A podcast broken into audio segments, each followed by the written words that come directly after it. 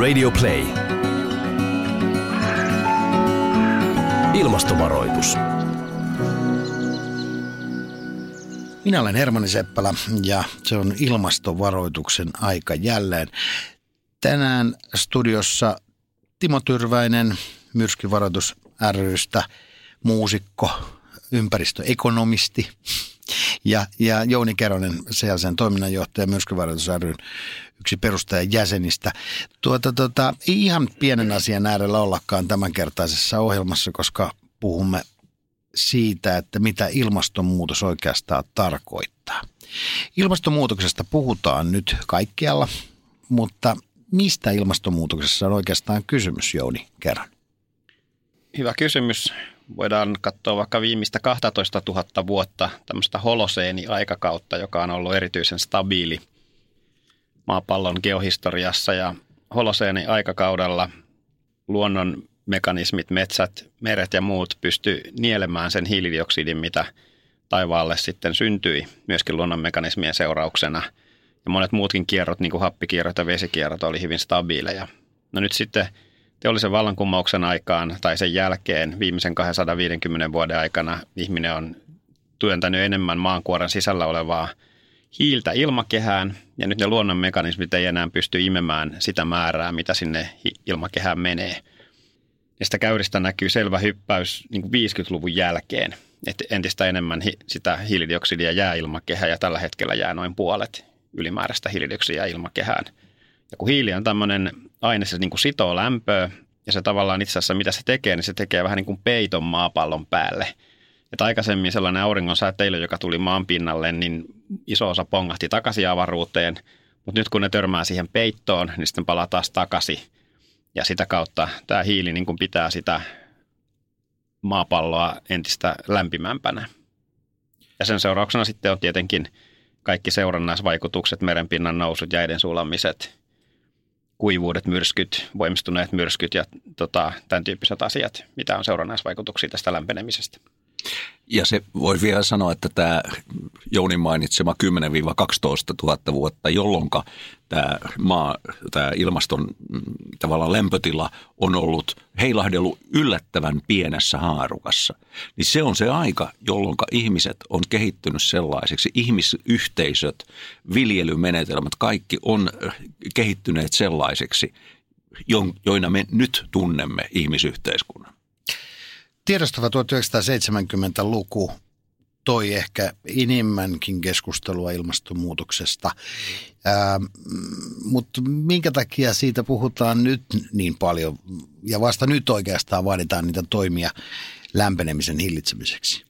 No 60-luvun lopulla jotkut teollisuusasiantuntijat rupesivat miettimään, että maapallon luonnonvarat ei riitä, kun teollisuus ja näiden luonnonvarojen käyttö kasvaa ja sen seurauksena MIT teki tämmöisen tunnetun raportin kuin Limits to Growth, kasvun rajat. Ja sitten sen seurauksena puolestaan perustettiin tämmöinen Roman klubi.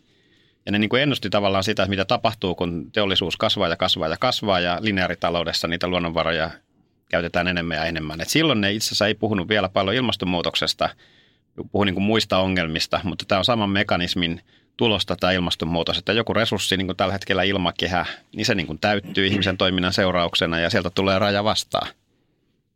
Ja se oli oikeastaan silloin 70-luvulla hyvin paljon oli, tota, ja vielä 80-luvulla oli sitä, että me ajateltiin, että me puhuttiin ympäristöongelmista. Että tavallaan niin kuin jotkut tehtaat äh, saastuttaa joen varrella virran. Ja laulu. tämä ympäristöllä on ollut hyvin tulee Kyllä, kyllä, ja Creedence Clearwater Revivalin tota, kyllä Äh, joissain biiseissä puhuttiin näistä, mutta että ne, ne, ne oli tavallaan, koettiin semmoisena paikallisina asioina. Että jos tehdas saadaan lopettaa saastuttaminen, niin silloin asia on niin kuin tota, äh, hoidettu. Tänä päivänä me puhutaan globaalista asiasta, ilmastonmuutoksesta, hiilidioksidipäästöistä ja pitoisuuksista, jotka on ilmakehässä. Mutta se, mikä siinä on tärkeää ymmärtää, että edelleen päästölähteet on kaikki jossakin paikassa ne on paikallista toimintaa, paikallisia tehtaita, paikallisia hiilivoimaloita ja näin edelleen, jolloin se paikallisuus on vain nyt noussut globaaliksi, mutta edelleen ne ratkaisut ja keinot, ne pitää saada yhteisillä toimilla sit kohdistumaan niihin paikallisiin toimijoihin. Ja sitten tähän liittyy, niin kuin Timo sanoi, niin tämmöinen niin kuin tragedia, Tragedy of Commons, suomeksi yhteismaan ongelma, vähän niin kuin höhlä nimi, mutta se tarkoittaa sitä, että jos on niin semmoinen resurssi, on se sitten ilmakehä tai meri tai joku yhteisomistettu metsä, niin ne yleensä aina ylikäytetään, jos ei sovita niitä sääntöjä, miten sitä resurssia käytetään. Ja siihen on pääsiäissaarella tämän tyyppisiin ongelmiin on ihmisyhteisöjä tuhoutunut ja, ja tota, Inka-yhteisöjä ilmeisesti tämän tyyppisissä asioissa oli myöskin ongelmia. Että jos ei ole mitään niin kuin jotakin, jota manageroi asiaa, niin aikaan myöten se resurssi ylikäytetään. Sama ongelma on merissä, isot muovimäärät ja muut, että sitä ei niin kuin uskota alussa. Se näyttää rajattomalta se resurssi, mutta sitten kun meitä on kuitenkin niin paljon ja me, meistä on tullut niin kuin iso voima, niin tota, sitten nämä resurssit tulee umpeen ja kysymys on siitä, että missä vaiheessa niitä ruvetaan hallinnoimaan vai ruvetaanko? Ja meillähän oli Suomessakin kokemuksia siitä, että ihmiset perustivat ilmaisia kaatopaikkoja ja se oli niin kuin tota, iso asia saada se niin kuin hallintaa. Meri oli pitkään ilmainen kaatopaikka. Ilmakehä on edelleen suurelle osalle toimijasta ilmainen kaatopaikka. Ja tämä on juuri se kysymys, että meidän pitää saada tota, niin kuin, niin kuin, niin kuin sellaista sääntelyä, jolla saadaan aikaiseksi kaatopaikkamaksu niille, jotka saastuttaa. Ja jos me saadaan se kaatopaikkamaksu, niin silloin yritysten ei kannata toimia sillä tavalla, että ne joutuu maksamaan sitä. Parempi puhdistaa toimintatavat tästä maailmasta ja maailmasta löytyy sellaisiakin piirejä, joissa, joissa tuota, ei ihan uskota siihen, että tämä ilmastonmuutos olisi ihmisten aiheuttama. Väite on, että onhan jääkausiakin aikaisemmin ollut ja Saharassa on ollut viidakkoa ja maailma vaan muuttuu. Mitenkä Jouni ja Timo vastaatte, että olemmeko oikeasti saaneet tämän aikaan me ihmiset ja siis tällä pallolla asujat? Tällä hetkellä niin tästä ei ole epäilystäkään tiedemaailmassa laajalti. Et mä en tiedä, mikä se konsensus on 99 vai 99,5 prosenttia vähintään. Mutta Jouni, et voi väittää, että olisi sellaisia tahoja, tahoja, jotka ovat sitä mieltä, että tämä ei olisi tota, ihmisten aiheuttama. Mielipiteitä. Hei, hei, nyt, nyt, nyt, nyt, nyt, mihinkään ei, osoittamatta. Ei, vaan nyt me puhutaan tiedemaailmasta. Kyllä. Ne, jotka ymmärtävät, tutkivat, niin, niin, niin, niin he heissä, heidän keskuudessa on tota, tämä tää konsensus. Sitten on toki niitä ihmisiä, jotka sanoo, että tieto on roskaa, minua ei tieto kiinnosta, mm. ei voisi vähempää kiinnostaa. Heillä on oma tapansa ajatella ja siihen on kyllä tiedemiehellä ja, niin. ja hyvin vaikea. Ja on, ja on olemassa pieni joukko jopa niin kuin tiedemiehiä, jotka tarkoitushakeisesti hämärtää tätä tilannetta. Ja olen nähnyt sellaisia käyriä, että otetaan vaikka joku auringonpilkkujen tietyn frekvenssin tai aallonpituuden käyrä, joka korreloi täydellisesti tähän maapallon lämpenemiseen ja sanotaan, että se tämän asian selittää, niin se on totta, että ne käyrät on prikulleen samanlaisia. Mutta se selittävä voima, niin sitten jos ymmärtää sen fysikaalisen vaikutuksen, niin se ei ole sinne päinkään riittävää, että se aiheuttaa sitä lämpenemisen. Mutta tällaiselle niin kuin tiedetyyppisesti pystytään perustelemaan myöskin jotakin ihan harhaanjohtavia asioita. Ja tämähän on ihan tyypillistä tämä harhaanjohtaminen ilmastokeskustelussa. Ihan samalla, sama, samanlaista touhua kuin mitä on ollut nämä, tota, niin kuin nämä trollitehtaat, joilla on pyritty, pyritty vaikuttamaan yhteiskunnalliseen tasapainoon, olisi sitten Yhdysvalloissa, Ranskassa tai muissa maissa. Niin, ja jollain tavalla tulee tietysti mieleen vaikka tupakkateollisuuden aikanaan kampanjat Kyllä, siitä, että, että itse asiassa niin kun tupakka olikin terveellistä tai että sillä ei ollut minkälaista yhteyttä sitten syöpään tai, tai näin pois. Sen verran voin sanoa vielä jääkausista, että tota, ilmatieteen laitokselta löytyy hyviä käyriä siitä, miten nämä jääkaudet on vaihdellut vaikka viimeisen miljoonan vuoden aikana. Ja itse asiassa me oltiin menossa kohti seuraavaa jääkautta – niin kuin semmoisen uuden laskuperiodin alussa, kun ihmiskunta puuttu peliin ja sitten me laitettiin niin nopeasti niin paljon hiilidioksidia ilmakehään, että se suunta, semmoinen hidas suunta kohti seuraavaa jääkautta muuttui todellisesti. Jos muistatte, niin 70-luvulla puhuttiin siitä, että ollaan menossa kohti seuraavaa jääkautta. Että jos katsoo niitä luonnonperiodeja, niin me oltiinkin, kunnes tavallaan syljettiin ilmakehään niin paljon hiilidioksidia, että suunta kääntyi aivan toiseksi. Ja, ja se, mikä liittyy juuri tähän keskusteluun – oltiinko menossa jääkauteen ja jääkausiin ja siitä, että mikä, milloin tuli jotkut asiat niin kuin, niin kuin sitten uudestaan Framille, niin, niin liittyy se, että tämä ilmastonmuutos, joka on äärimmäisen monimutkainen ilmiö, niin periaatteessa siitä opitaan koko ajan lisää. Ja se tarkoittaa sitä se oppiminen, että välillä joudutaan korjaamaan niitä aikaisempia käsityksiä, ää, käsityksiä, että hei, se ei ollutkaan ihan just noin, vaan se on sillä vaan. Ja siinä mielessä mun mielestä se on tärkeää ymmärtää tämä iso suunta. Se tärkeää on saada vähennettyä päästöjä ja, ja, ja se on joka tapauksessa tavallaan jokseenkin sataprosenttisella varmuudella oikea tavoite. Jos tuossa Joonia Timo viittasin aikaisemmin tiettyihin piireihin, jotka ovat ehkä sitä mieltä, että onko tämä kuitenkaan ihmisten, äh, ihmisten tuota noin niin, äh, aiheuttava, aiheuttama, niin olette varmasti myös törmänneet sen tyyppisiin väitteisiin, että onko se ilmastonmuutos nyt sitten äh, pelkästään huono asia. Että onko, onko siinä jotain hyvää? Timo hiljeni täysin. No, mun täytyy, mun täytyy, mun täytyy sanoa, että, että yksi tämmöinen alkeellinen logiikka, logiikka, joskus puhutaan tämmöistä niin osittaisoptimoinnista. Ajatellaan, että kun vaikkapa nyt meillä Suomessa niin, niin, niin vuoden keskilämpötilat nousee, niin sehän on hirveän paljon kivempaa, kun on lämpimämpää ja tällaista näin. Mutta samanaikaisesti unohdetaan ihan se, että se tarkoittaa sitä, että, että, että sateisuus lisääntyy, erilaiset tota, niin kuin, tavallaan taudin aiheuttajat, ne leviää meille, mutta sitten myös se iso globaali kuva. Kun maailma meidän ympärillämme lämpenee, niin yhä enemmän on niitä alueilta, josta tulee valtava työntö ulos, valtava työntö kohti, tota, niin kuin ihmismassat lähtee liikkeelle kohti kohti tota, Euro, Eurooppaa ja myös Suomea, niin ajatus siitä, että se olisi kiva, kun meillä on vähän lämpimämpää, niin se kyllä hautautuu näiden, näiden negatiivisten vaikutusten alle ihan väistämättä.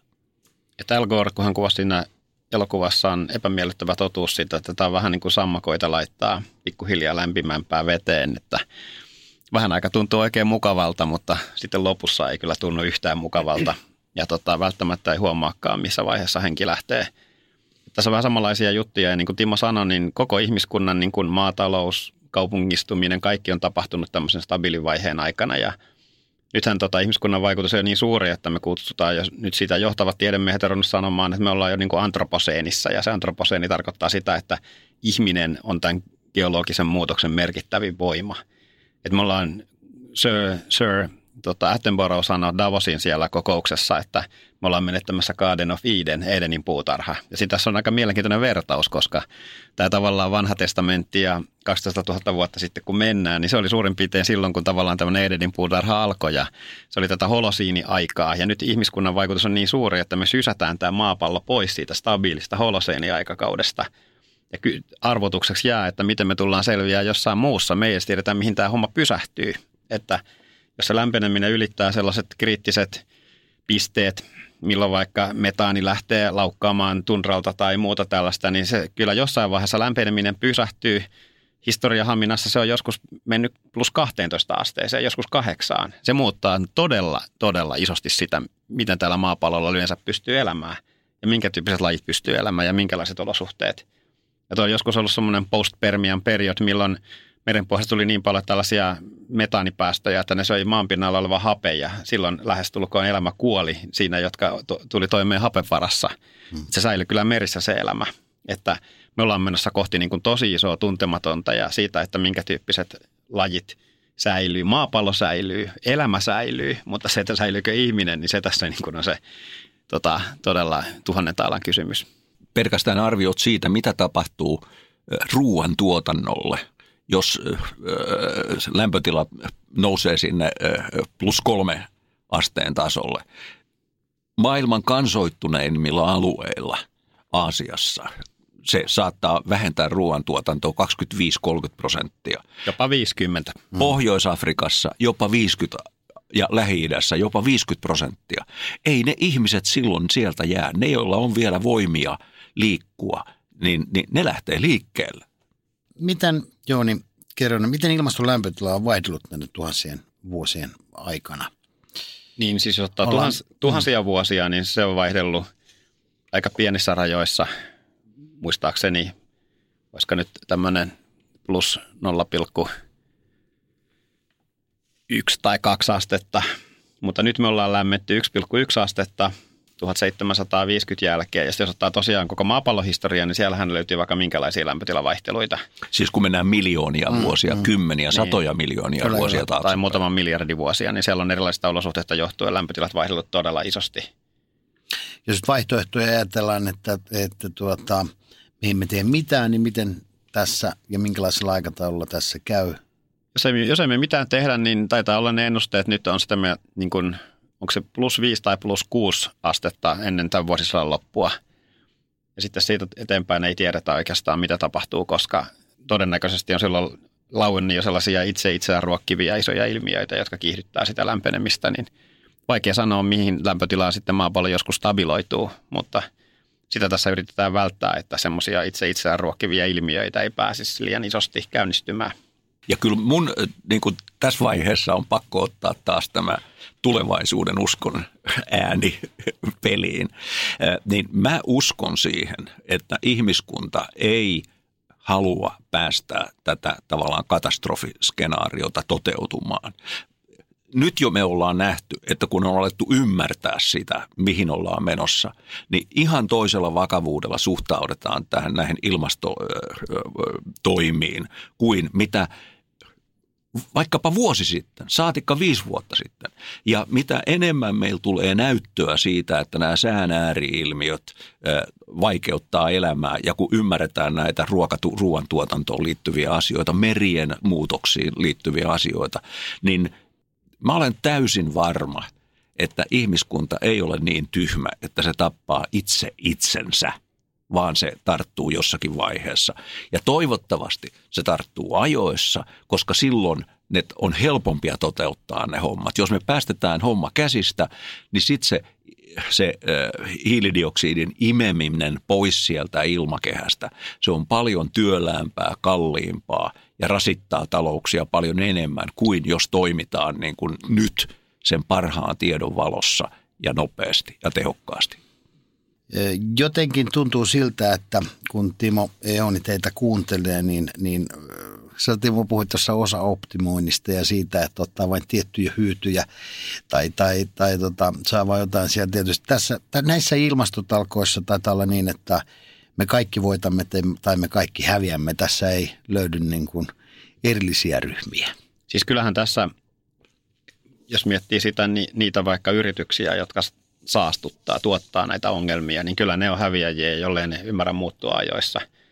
Ja sitten taas ne, jotka kehittää niitä uusia ratkaisuja, niin tulee olemaan niitä uusia aurinkomiljonäärejä tai mitä ne sitten niin, no onkaan. No tässä suhteessa kyllä. Mutta niin siellä tulee niin tapahtua niin isoja muutoksia ja tulee kansakuntien välillä tapahtuu isoja muutoksia ja tällaisia, että se on niin kuin, että jos liian kauan jää tavallaan siihen väärälle puolelle historiaa, niin niille voi sanoa, että ei kyllä tule hyvin käymään, ei rahallisesti eikä muutenkaan. Että kyllä tämä on semmoinen iso, iso tämmöinen jakaja, mikä sitten tulee kyllä, määrittelemään Kyllä, kyllä, Tätä en oikeastaan tarkoittanutkaan, vaan tarkoitin sitä, että yhdessä olemme tällä pallolla. Ja niin kuin tuossa Jouni sanoit, että, että on, saattaa olla hankala elää tällä pallolla niin kuin meidän kaikkien, että siinä suhteessa ei löydy erillisiä voittajia tai häviäjiä. Joo, jos me ajatellaan tämmöisiä öljyvaltioita, hiilivaltioita, niin jos me ajatellaan niiden kansoja, tai jos me ajatellaan niiden kansantalouksia, niin totta kai silloin siellä on niitä, jotka häviää. Niiden tavallaan kansallisuus, varallisuus, mm, mm. sen arvo liudentuu kohti nollaa, Kyllä. mikä tarkoittaa sitä, että tota, ne eivät enää voi seistä niillä jaloilla, jotka niillä on. Mutta, ja nyt me puhutaan kansantaloudesta, jos me ajatellaan kansalaisia, niin se, että jos sä hengität sellaista ilmaa ja olet sellaisella alueella, missä on niin kuuma, että tota, et, et sä, sä et pysty niin kuin tota, siellä elinolosuhteet on niin kuin sietämättömät, niin – luultavasti nekin kansalaiset ovat siellä plussan puolella, jos se saadaan estettyä tämä katastrofi, ilmastokatastrofin syntyminen. Sitten tässä on nämä ääri- ilmiöongelmat versus keskiarvot. Että nyt, niin kuin Timokin viittasi sellaiseen ruoka ongelmakalvoon, mä näen niin kuin mielessäni koko ajan sen, kun sitä esitelmää joka viikko jollekin päin niin siellä on tota, merkitty näitä Afrikkaa ja Aasiaa ja Etelä-Amerikkaa punaisella, eriasteisella punaisella, kun siellä viljan tuotanto tulee kärsimään. Ja sitten esimerkiksi Suomea tai Pohjois-Eurooppaa vihreillä, kun täällä sateisuus tulee kasvamaan. Mutta sekä se vihreä ei ole tavallaan niin ruusunen kuva, koska tämä lisää näitä ääriilmiöitä, niin saattaa olla, että tulee puolen vuoden sateet kahdessa päivässä. Niin okei, keskiarvossa ok, mm. mutta maanviljelyn kannalta ei kovin hyvä. Että saattaa olla, että sulla on ensin pitkä kuivakausi ja sitten tulee vettä ihan tajuttomasti, joka vie kaikki lannoitteet meriin ja muuta tämmöistä. Että se on tämä ääriilmiöiden äärevyys, mikä on tässä todella pirullinen ongelma ja sitä on myöskin vaikea selittää, kun melkein kaikki kuvat ja kaikki muut perustuu tämmöisiin keskiarvoihin. Näin. Kiitoksia kovasti. Kiitos.